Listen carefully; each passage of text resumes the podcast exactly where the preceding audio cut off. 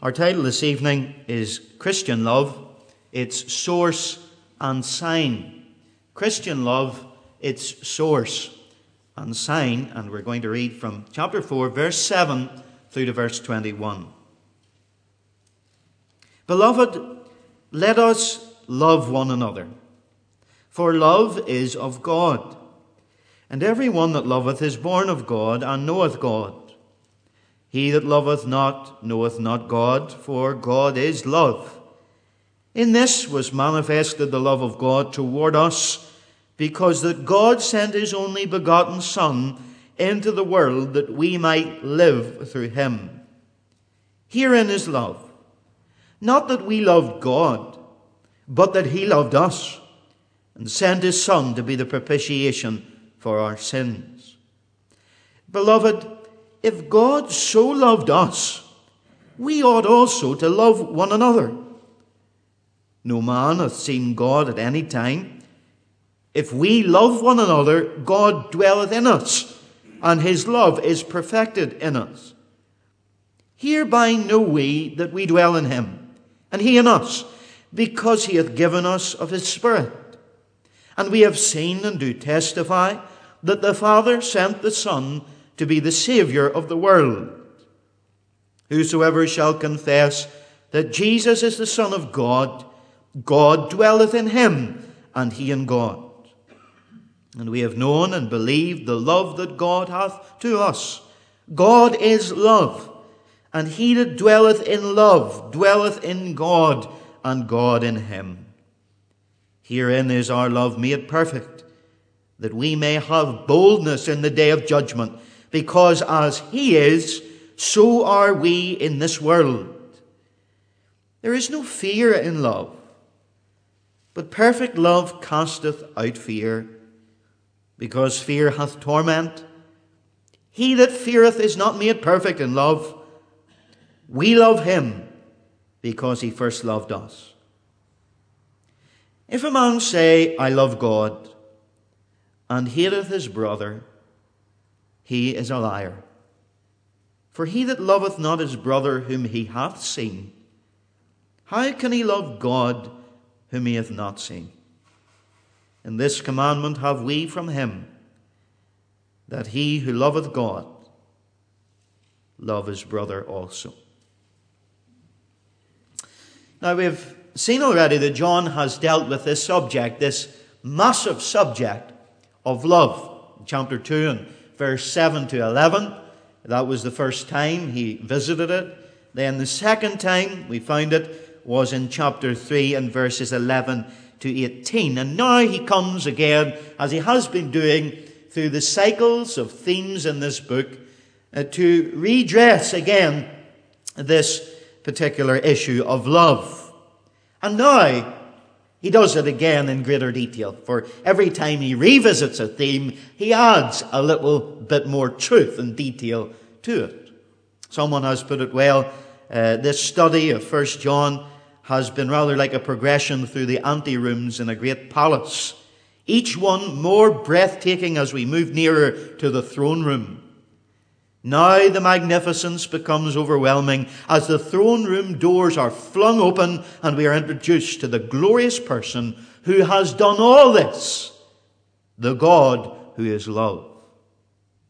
Everything else in the splendor of the verses circles around one supreme reality God is love. We've learned that one of the signs of Christian fellowship one of the ways we can take assurance as children of God that we belong to the Lord is that if the love of God is in our hearts and outflows our hearts to others who are our brothers and sisters in Christ. And John has added to this by saying, if we do not have that love, it is a sign of the opposite, that we probably are not the children of God. For this is a chief characteristic. But now he's bringing us to point of, of as this author has said, of flinging open the throne room doors to let us see that the reason why we are to have love and to show love is because our God is love. And of course, we find out that this love that John describes is not a sentimental love that uh, the world has. It is not an erotic love. that our world spells sex, it is not uh, just an emotional friendship love. It is not even a family love. But it is what is literally in the Greek this agape love, the love of God. Not us mustering it up or trying to ape it, but actually allowing God to love others through us. Now, I've heard it said on occasion that unbelievers cannot show true love. Because unbelievers cannot have agape love in their hearts because they don't know God and they're not in fellowship with God. I disagree with that statement and believe unconverted people do love. It is true they cannot show agape love, but nevertheless, even the Lord Jesus Christ himself said in Luke's Gospel and chapter 6, again addressing the love that we ought to have uh, for our enemies this time. For if ye love them which love you, what thank have ye? For sinners also love those that love them. And if you do good to them which do good to you, what thank have ye? For sinners also do even the same. And the Lord asserts that unbelievers do have love towards one another. And love is a gift from God, even in the life of an unbeliever and, and in their family. We could call it that it's a gift of common grace that God has blessed us all with from creation when He created the family. And we are to love one another, of course, and reach the standard of those around us. But we are to go further than that. And the command that we have three times within our portion from verse 7 through to 21 this evening is that we are to love, agape one another. We are to show this divine, actual, literal love of God, divine love to our brothers and sisters in the church. Verse 7, he says, Let us love one another. Verse 11, love one another. Verse 12, love one another. Now, what we're looking at tonight are the reasons why we should love one another. If you like, the source and the signs of this Christian love. Here's the first reason he gives us in verse 7 and 8. And it is simply God's nature. Let us love one another, brethren, because of God's nature. What is God's nature, you say? He tells us God is love. Now, notice he doesn't say God loves. Of course, God does love, and he does assert in verse 7 for love is of God. God is the origin and the source of this agape love. But that's not his chief thought here. He's actually telling us God's nature is love. God is love. And then in verse 16, he repeats the same statement God is love. So now John is not saying that love is simply a gift from God, or love is even an attribute of God. But love, in its essence, in fact, rather, God in his essence, is love. It is his nature. Now, we must understand this statement of John, God is love, alongside two other unequivocal statements that he makes. In John chapter 4, verse 24, he says, God is spirit. And then in 1 John 1 and verse 5, we saw at the beginning of our studies in this book that he says, God is light. God in his nature is spirit. And God is light, speaking of his holiness and his awesome, unapproachable righteousness. Now, I want you to notice this evening how John details the fact that God's nature is love for us. Each statement regarding love in this portion and our need to love others is linked to one of the persons in the divine Trinity Father, Son, and Holy Spirit. So that what John is teaching us is that not only are to we, we to love one another because love is God's nature, but that nature love of God is displayed in the three persons of the Trinity, Father, Son, and Holy Spirit. They're all involved in this divine love. Verse 7 and 8 really have to do with uh, God the Father. Beloved, let us love one another, for love is of God, and everyone that loveth is born of God, and knoweth God. He that loveth not knoweth not God, for God is love. And then in verse 9 to 11, he speaks of God the Son. In this was manifested the love of God that he's just been talking about towards us because that God sent his only begotten Son into the world that we might live through him. And then in verse 12, he begins to talk about the Holy Spirit and how this love is uh, in nature, divine nature is displayed in the third person of the Trinity. No man has seen God at any time. If we love one another, God dwelleth in us and his love is perfected in us. God lives in us by the Holy Spirit, and that love is displayed in our lives as a fruit of the Spirit. And again, his conclusion is the same. We ought to love one another because God's nature is love. The Father has displayed love in sending the Son. The Son has displayed love in coming. And the Holy Spirit has displayed the same agape love in sharing God's love abroad in our, uh, abroad in our hearts by His grace through faith. In other words, God the Father is love. God the Son is love. God the Holy Spirit is love. Therefore, John is saying by implication, if you know God the Father, and you know God the Son, and you know God the Holy Spirit, you're in fellowship with them, you will love your brother in Christ. You see, he is using the very character of God, the nature of God, displayed in Father, Son, and Holy Spirit as a grounds for why we ought to love each other in the church. And the big question that you need to answer, and I need to answer this evening, is, is our love for one another consistent with the nature and the character of Almighty God? He's telling us that if we are born of God, that means that we are possessors of the divine nature, and by implication, we will show divine love to our brothers and sisters in Christ. So, first of all, he says, love one another because of God's nature.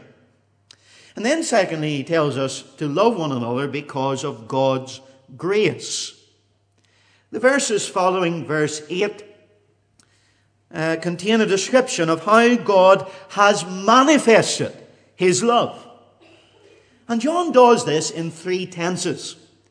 He talks about the past tense, that God has demonstrated his love in that he sent the gift of his only begotten Son.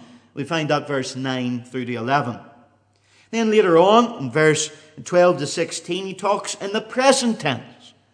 God, by his grace, has manifest his love in the fact that the Holy Spirit dwells within us and should be loving others through us.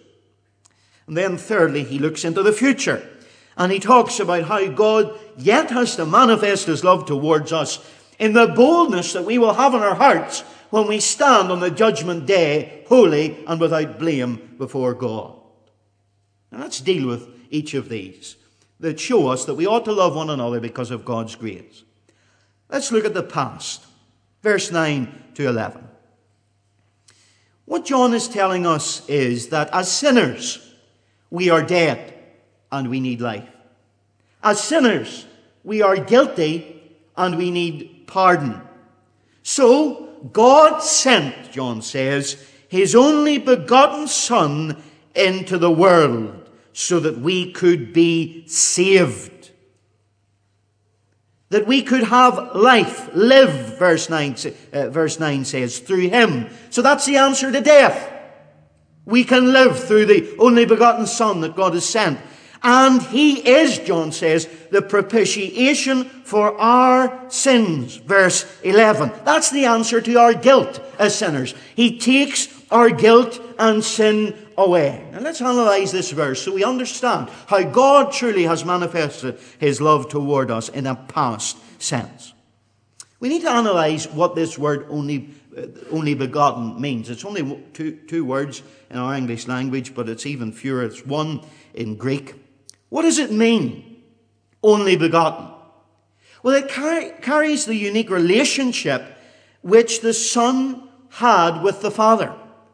And it is a relationship that no other son can share with the Father. Let me explain that. Within the Word of God, angels are designated as sons of God. Adam, when he was created, has also been classified as a son of God.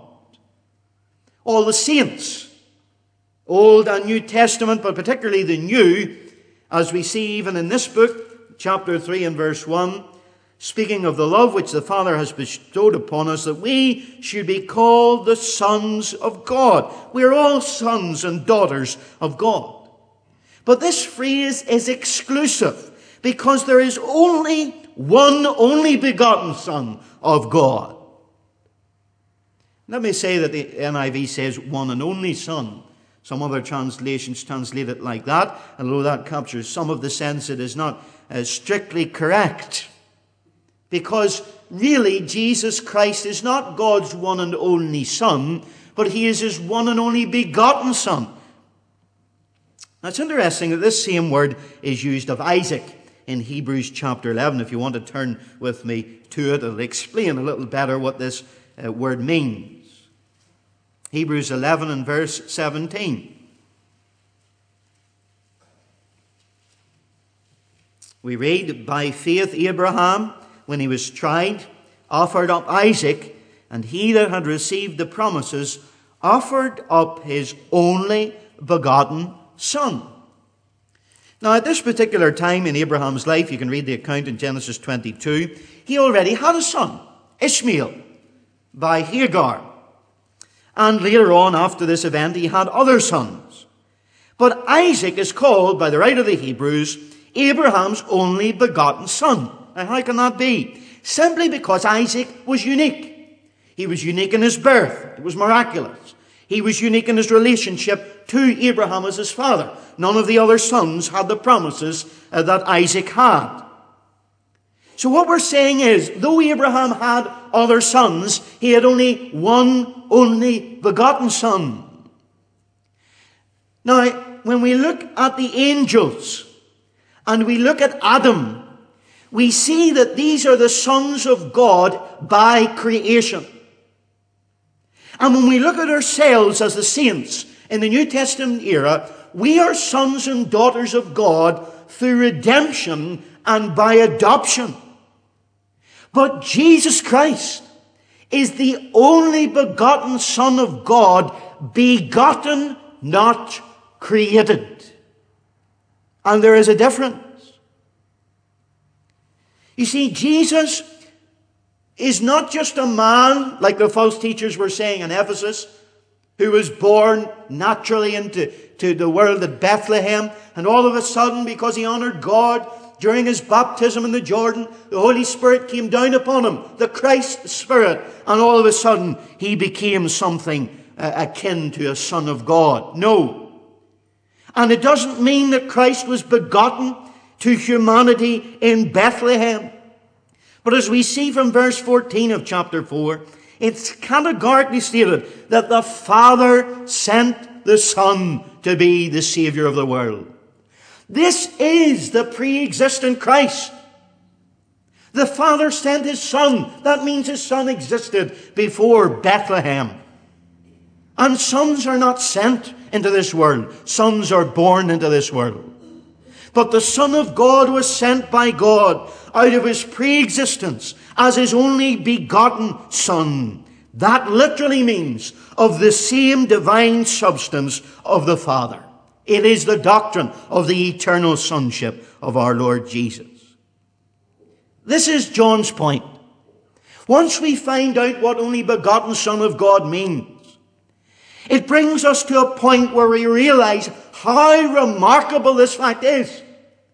That God should send His only begotten Son into the world to save sinners like us. The astounding nature of this love is further evidenced in the fact that we, upon whom this divine love was lavished, did not love God. Verse 10, it says, Not that we loved God, but that he loved us and sent his Son to be the propitiation of our sins. Verse 19 says, We love him because he first loved us. God's motivation for sending his son to die for us was not in response to our love. It was in response to nothing. Absolutely nothing. Indeed, to the contrary, it was a response in spite of our hatred and our rebellion and our antagonism in the face of the holy God of heaven. And that is what grace is. Amazing grace. And our incredulity is heightened when we discover how this love was displayed and demonstrated to us as sinners. Look at what he says in verse 10 at the end.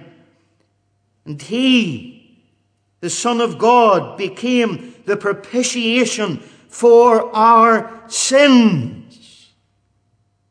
He died for our sins. Now we'll look in a moment what this word propitiation means, but let's grasp this.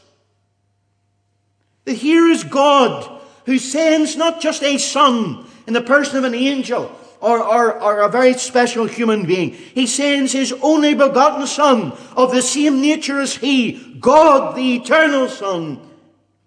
And he doesn't send them to those who showed love towards him or had any merit in them, but the opposite indeed, those who broke his law, defined his name. But he sends him to die as a sacrifice for those rebellious sinners' sins. Romans 5 helps us to grasp and measure the magnitude of this great truth. In verse 6 of Romans 5, Paul writes, For when we were yet without strength, in due time Christ died for the ungodly. For scarcely for a righteous man will one die. Yet peradventure for a good man some would even dare to die. But God commendeth or demonstrated his love toward us in that while we were yet sinners, Christ died for us. But friends, he didn't just die for us. He became the propitiation for our sins. What does that mean, you say? Well, we looked at that word already in chapter 2, verse 2. He is the propitiation for our sins, and not for ours only, but also for the sins of the whole world. Now, let me say again that most modern translations, the NIV, the RSV, and others, obscure the meaning of this word propitiation. It is the Greek word hilasmos, and uh, most modern translations have chosen to translate this word as the removal of guilt or the removal of punishment, the result of our sins. Some use the word expiation, which is just a theological word for the cancellation of our guilt. But that is not the full extent of the idea of hilasmos, propitiation.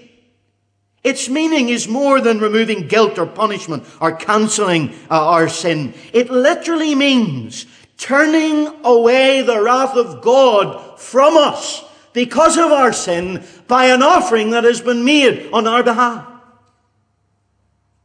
It's not just the cancelling out of our debt. It's the turning away of God's anger. And this word is used in Hebrews 9 and verse 5 but it's translated there as mercy seat. And that is exactly what propitiation means, and we have to illustrate it by Old Testament tabernacle truth. In the tabernacle, there was the holiest place of all, the Holy of Holies. The Ark of the Covenant dwelt therein, and on the top of the ark there was a highly ornamented lid that was crowned with two cherubim, which are angelic beings, of solid gold. And these two cherubim on the lid of the Ark of the Covenant were facing each other, looking down upon the lid of this box. And the whole lid of the Ark was called the mercy seat.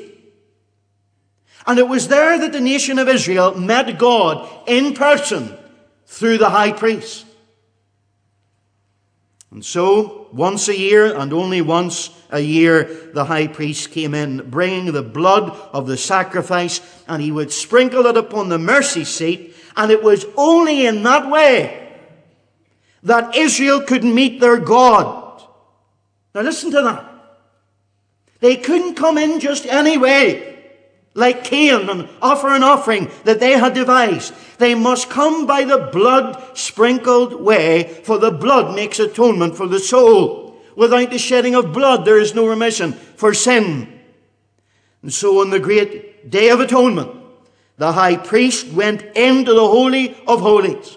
He sprinkled the blood on the mercy seat.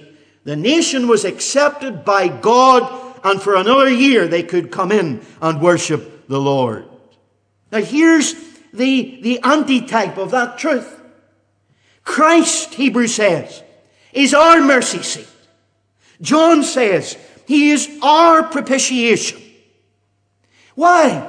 Because he is the sacrifice. He was delivered for our offenses and was raised again for our justification. And we, Hebrews says, can come boldly now unto the throne of God, the mercy seat because of Christ. And it's now a throne of grace because of his sacrifice. How did Christ demonstrate his love for us? By taking the wrath of God upon himself that was against our sin. And by doing such, he brings us to God. Now, that is what propitiation is. It's not just an atoning sacrifice. It's not just a cancellation of our guilt. God can't just put sin beneath the carpet and ignore it, turn a blind eye. Sin must be dealt with judicially. And here in propitiation, we have this means whereby God's wrath is exhausted in a just fashion so that he can turn his wrath away from us because he has put his wrath upon his own son. I'm labouring the point because there's a great attack on this doctrine today. There's an attempt to depersonalize the wrath of God. Uh, people say, well, God's punishment is just an inevitable, disastrous result of our sin. But it's not as if God really wants to do it. Uh, the thought is almost that God is not just in punishing sinners. People think it's unbecoming of a God of love to be angry against a sinner. It doesn't seem to weigh up with God's love to also be at the same time angry with sin and those who commit it. Yet the fact of the matter is, friends, whatever your particular view is, the wrath of God is mentioned 585 times in the Old Testament.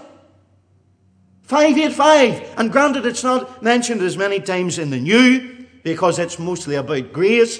Still, in Romans 1 and verse 18, God's word declares that the wrath of God is revealed from heaven against all ungodliness and unrighteousness of men. And indeed, what Paul is doing there is he's beginning a legal argument about salvation.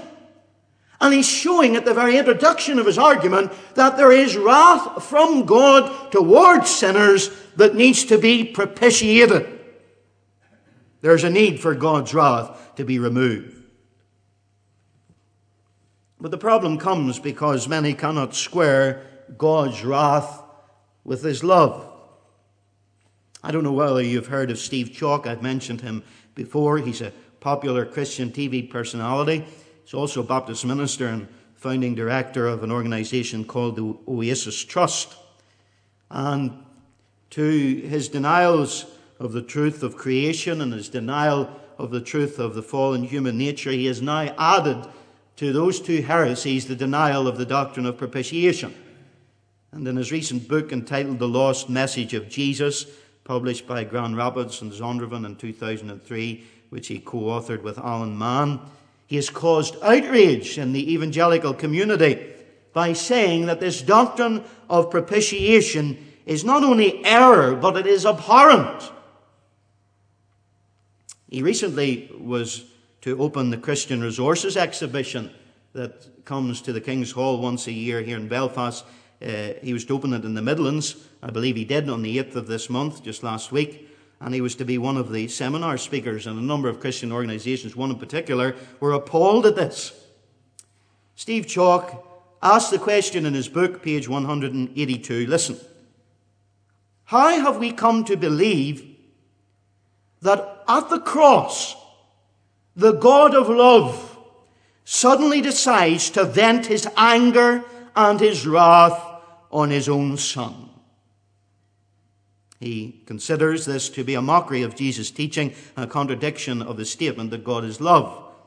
And he says that that view of the cross would make the atonement, I quote, a form of cosmic child abuse. A vengeful father punishing his son for an offense he had not even committed. And furthermore, he claims that, I quote again, both people inside and outside of the church have found this twisted version of the events of the cross morally dubious and a huge barrier to faith. Morally dubious and a huge barrier to faith. That's very strange because my mind went straight away uh, to Paul's words in 1 Corinthians 1 and verse 18 that the preaching of the cross is to them that perish foolishness but on Dutch, which are saved, it is the power of God. That may or may not explain why Steve Chalke has ceased to preach penal substitution. That is, that the cross is Christ standing in my place, taking my shame, bearing the wrath of God for me so that I would not have to. And Isaiah 53, as he said it, the God of heaven laying upon him the iniquity of us all. As far as he's concerned, the cross is simply identification.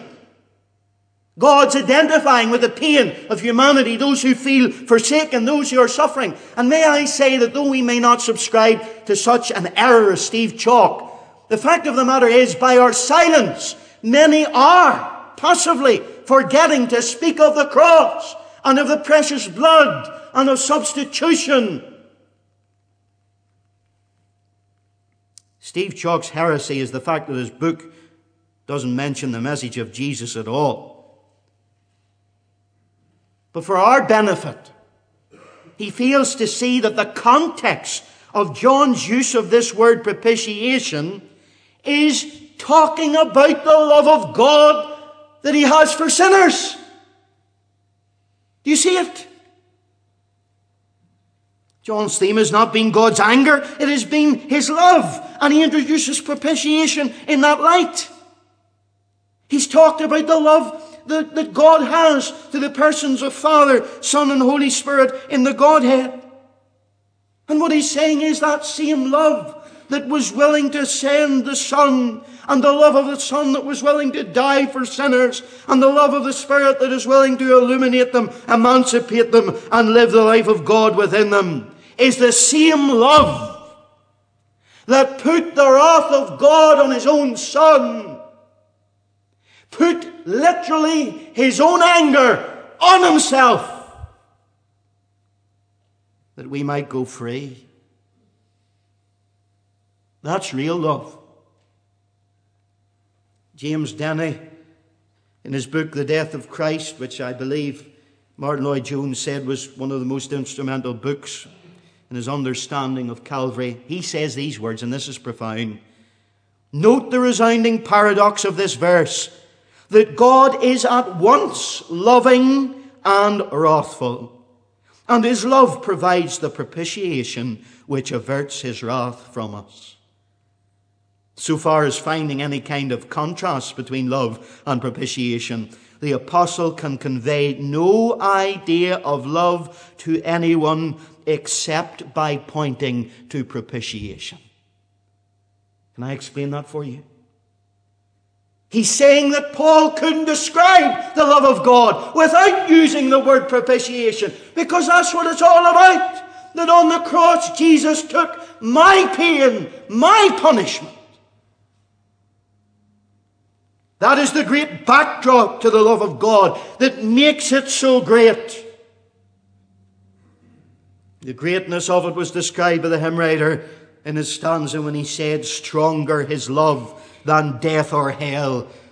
Its riches are unsearchable. The firstborn sons of light desire in vain its depths to see. They cannot reach the mystery, the length and the breadth and the height. This is the greatness of it. John's building up our, our minds to realize the extent. This remarkable love is the fact that he sent his only begotten Son. It's the fact that in sending his son, he sent him to die for sinners that were not predisposed towards God, whose thoughts were not in any way with God, but who were against God.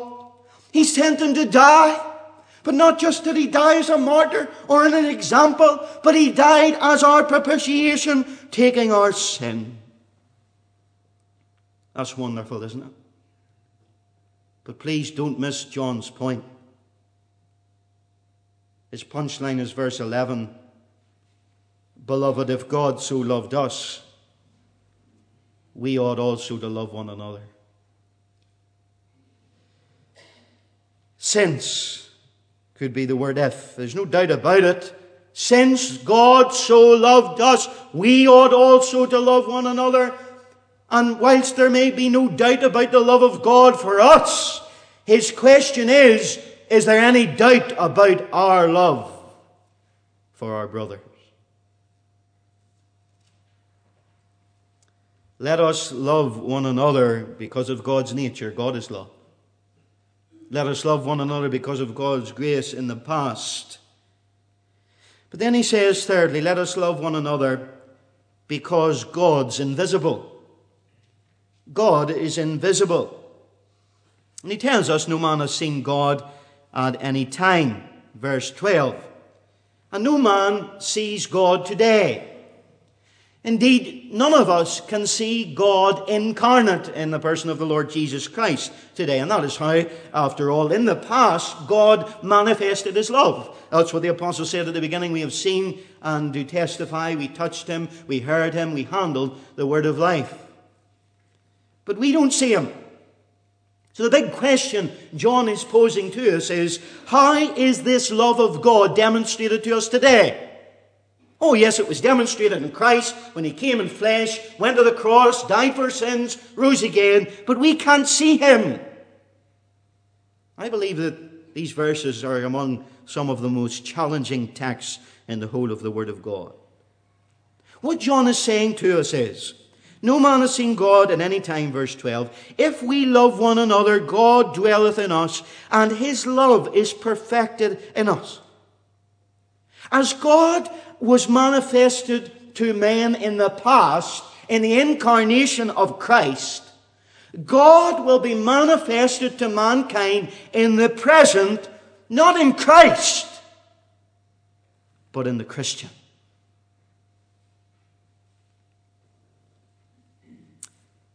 So when the world looks on us, what do they see?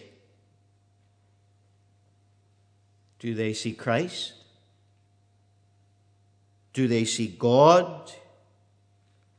John is implying that just as Christ dying on the cross 2,000 years ago before man and rising again before man was the answer to mankind's needs, the answer to mankind's needs is that same love, agape love, that is to be displayed through the lives of Christians, Christ's ones.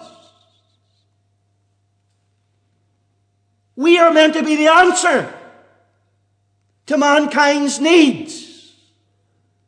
Not in and of ourselves, but because the love of God is meant to be displayed in our lives. Do you know what my initial reaction uh, to this truth was? After picking my jaw up off the ground, I felt the tendency to laugh sarcastically. And I'm sorry about that, but that's the way I felt. Because that's not what the world sees. The world is meant to see His love perfected in us but they only see us biting and devouring one another. They see bickering. They hear in the radio oh, Christians leathering into one another over secondary doctrines, which are important to the people of God, but mean nothing to a soul that is lost and on its way to hell. What do they see? What did they see in the life of the Apostle Paul? If you turn with me for a moment to Colossians chapter 1.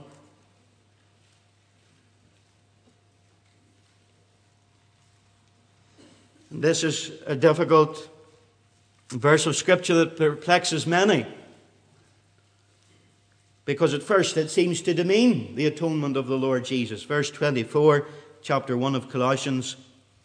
Paul describes how he, as a minister of Christ, now rejoices in his sufferings for the Colossians and fill up that which is behind of the afflictions of Christ in my flesh for his body's sake, which is the church.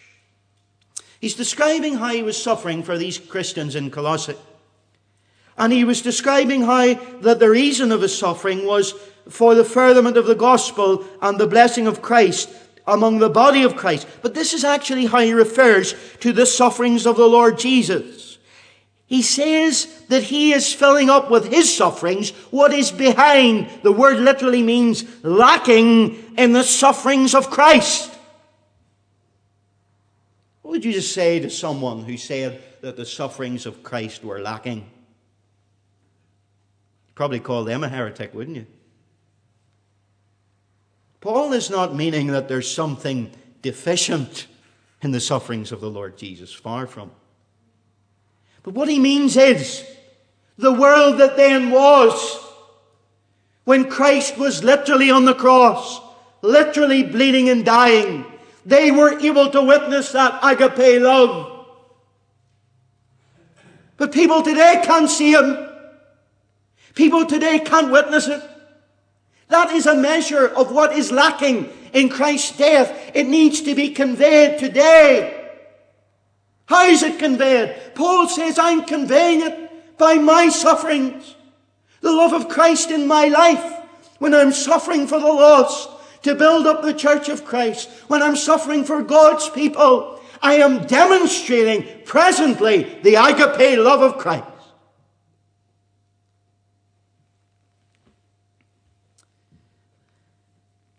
How much of that is seen today in the church and in the lives of individual Christians?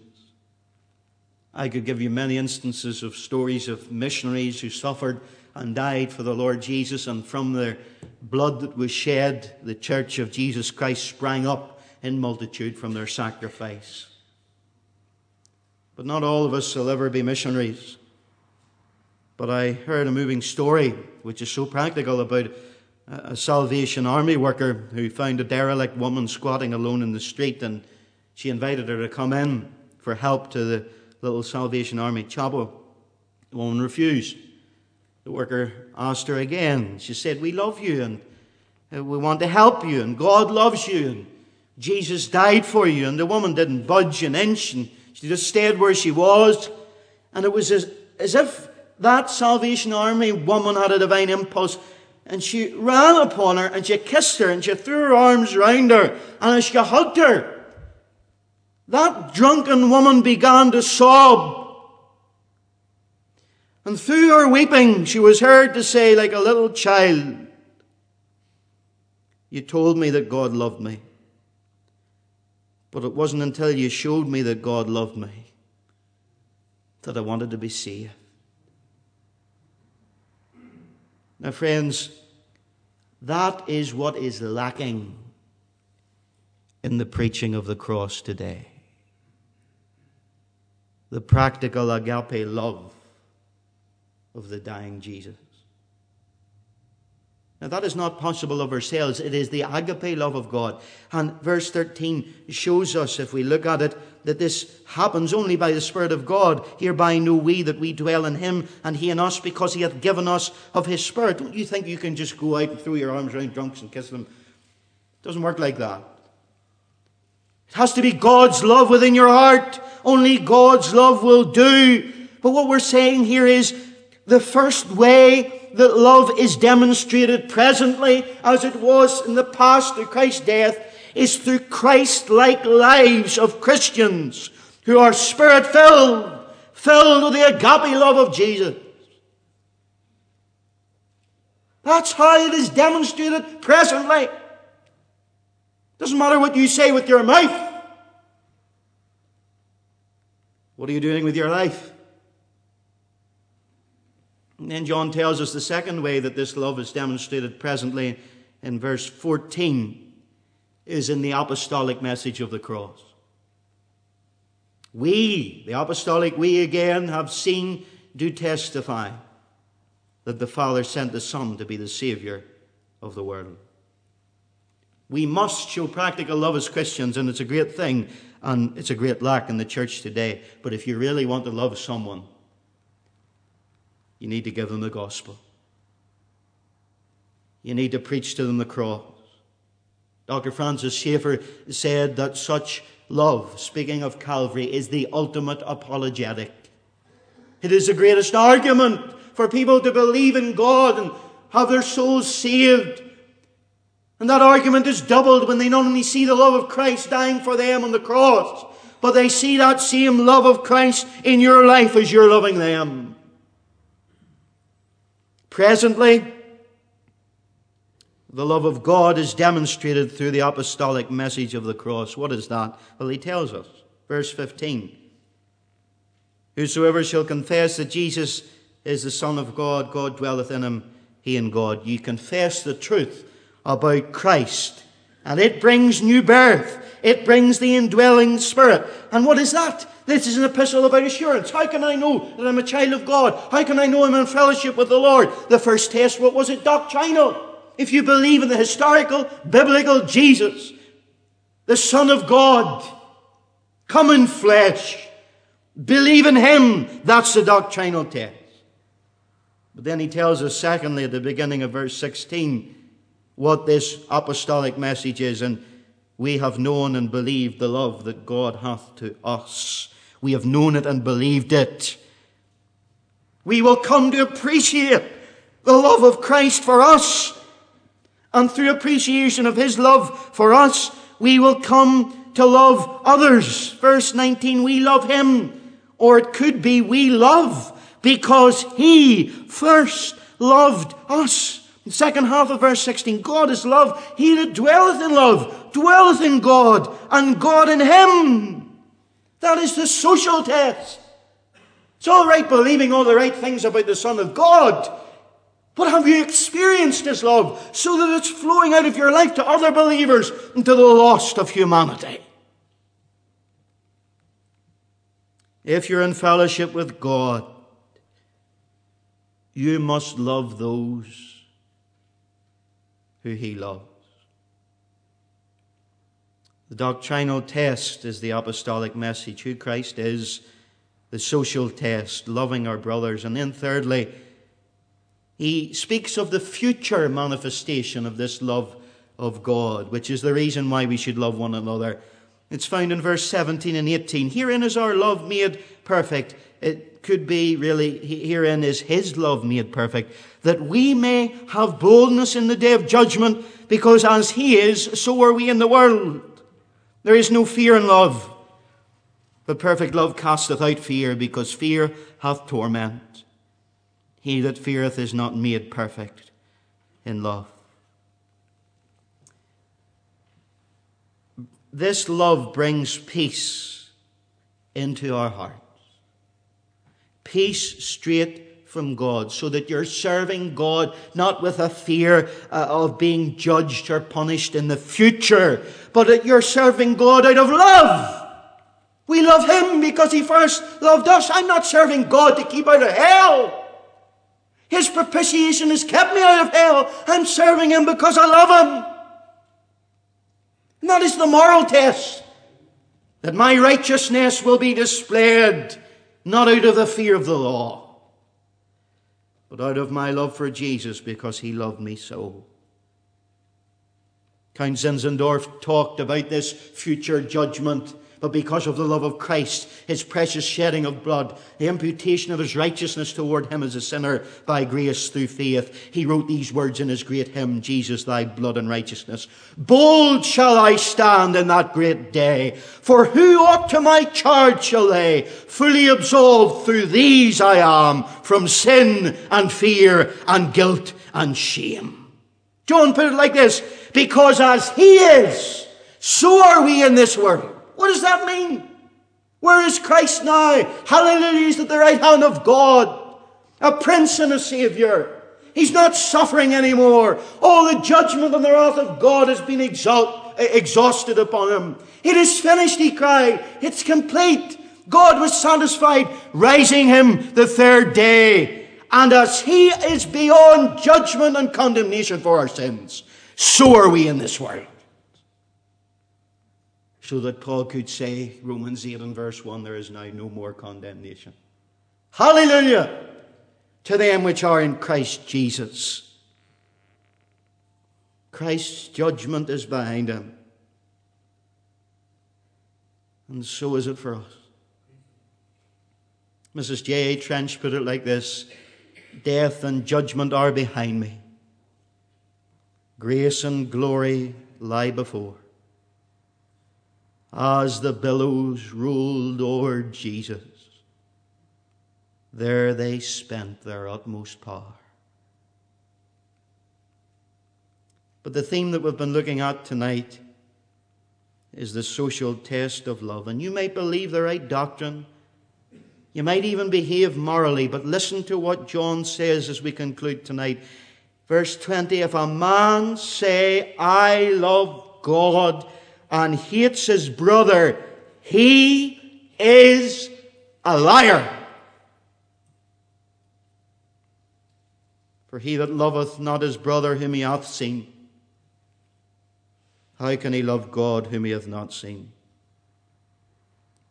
In the early days of radio in Britain, George Bernard Shaw was giving a talk about the peculiarities of the English language. And in the course of his discourse, he mentioned that there are only two words in English which begin with the sound sh, uh, but they're not spelt sh. But the sound that comes out is sh. Two words.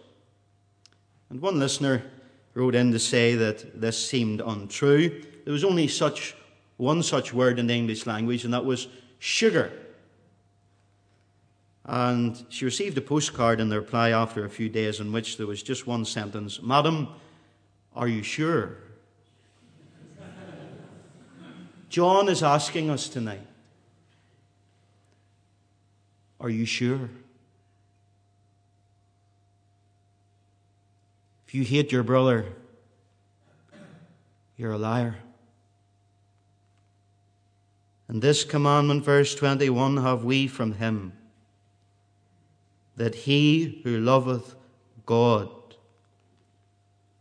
love his brother also. The source of divine love is God who is love. The sign of divine love is the Christ of the cross and the love of the Christ of the cross in the Christian. May it be manifest in our lives and in the life of our churches. Our Father, we thank you for loving us enough to send your only begotten Son. And we thank you, Lord Jesus that you loved us enough to come and to die and to be the propitiation for our sins. Lord, let us never lose the wonder of that love. But oh, we pray, dear God, that through the Holy Spirit the fruit of that agape love would overflow from our hearts to those around us in Christ and those around us lost and in their sin. Hear our prayer, we pray. Amen.